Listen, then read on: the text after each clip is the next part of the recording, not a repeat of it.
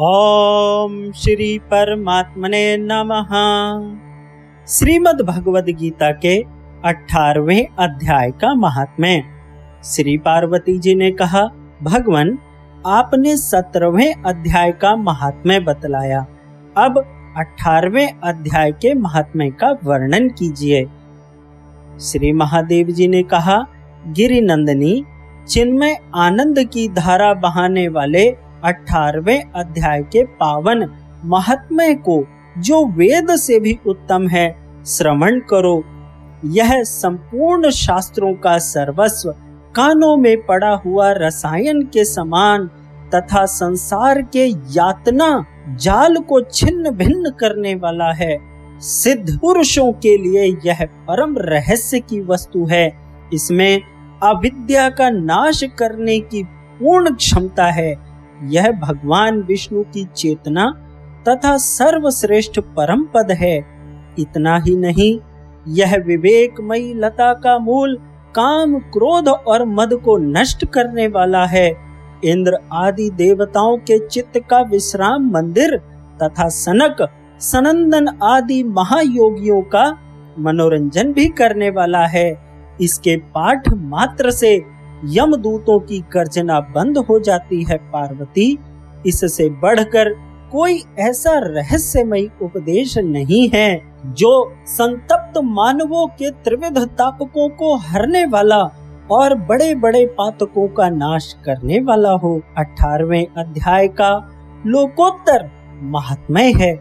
इसके संबंध में जो पवित्र उपाख्यान है, उसे भक्ति पूर्वक सुनो।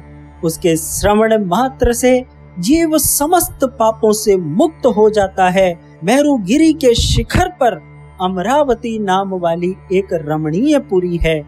उसे पूर्व काल में विश्वकर्मा ने बनाया था। उस पुरी में देवताओं द्वारा सेवित इंद्र शची के साथ निवास करते थे। एक दिन वे सुख पूर्वक बैठे थे। इतने में ही उन्होंने देखा कि भगवान विष्णु के दूतों से सेवित एक अन्य पुरुष वहाँ आ रहा है।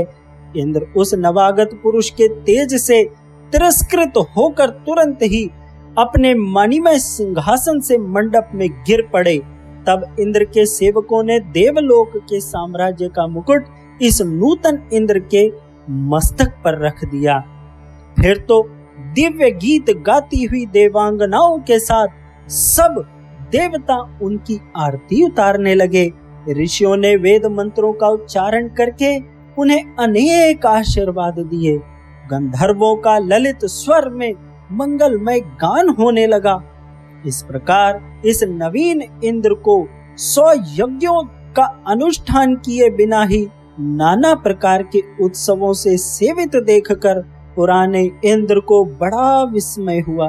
वे सोचने लगे इसने तो मार्ग में ना कभी पौसले बनवाए हैं, न पोखरे खुदवाए हैं, न पथिकों को विश्राम देने वाले बड़े बड़े वृक्ष ही लगवाए हैं।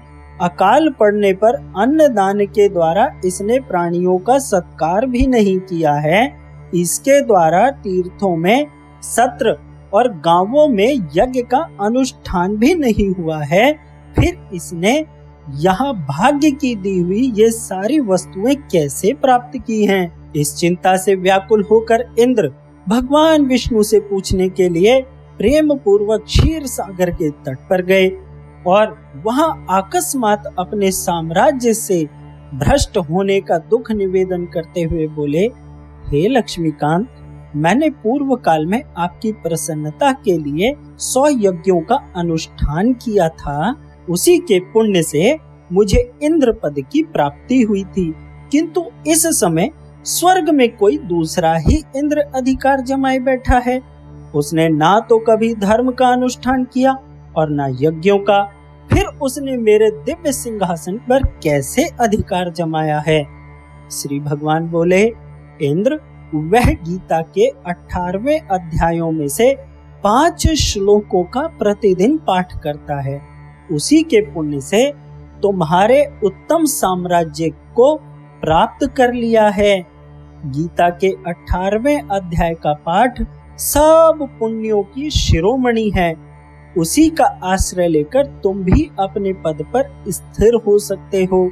भगवान विष्णु के ये वचन सुनकर और उस उत्तम उपाय को जानकर इंद्र ब्राह्मण का वेश बनाए, गोदावरी के तट पर गए वहाँ उन्होंने कालिका ग्राम नामक उत्तम और पवित्र नगर देखा, जहाँ कालका भी मर्दन करने वाले भगवान कालेश्वर विराजमान हैं। वहीं गोदावरी तट पर एक परम धर्मात्मा ब्राह्मण बैठे थे, जो बड़े ही दयालु और वेदों के पारंगत विद्वान थे वे अपने मन को वश में करके प्रतिदिन गीता के अठारवे अध्याय का स्वाध्याय किया करते थे उन्हें देखकर इंद्र ने बड़ी प्रसन्नता के साथ उनके दोनों चरणों में मस्तक झुकाया और उन्हीं से अठारहवें अध्याय को पढ़ा। फिर उसी के पुण्य से उन्होंने श्री विष्णु का सायुज्य प्राप्त कर लिया। इंद्र आदि देवताओं का पद तो बहुत ही छोटा है। ये जानकर वे परम हर्ष के साथ उत्तम वैकुंठ धाम को गए। अतः यह अध्याय मुनियों के लिए श्रेष्ठ परम तत्व है पार्वती। अठारवे अध्याय के इस दिव्य महात्मा का वर्णन समाप्त हुआ। इसके श्रवण मात्र से मनुष्य सब पापों से मुक्ति पा जाता है। इस प्रकार संपूर्ण गीता का पाप नाशक महात्मा बतलाया गया है। महाभागे जो पुरुष श्रद्धा युक्त होकर इसका श्रवण करता है, वह समस्त यज्ञों का फल पाकर अंत में श्री विष्णु का सायुज्य प्राप्त कर लेता है। इसी के साथ गीता के सभी अठारह अध्यायों का महात्म्य समापन हुआ। इसी के साथ ओम श्री परमात्मने नमः।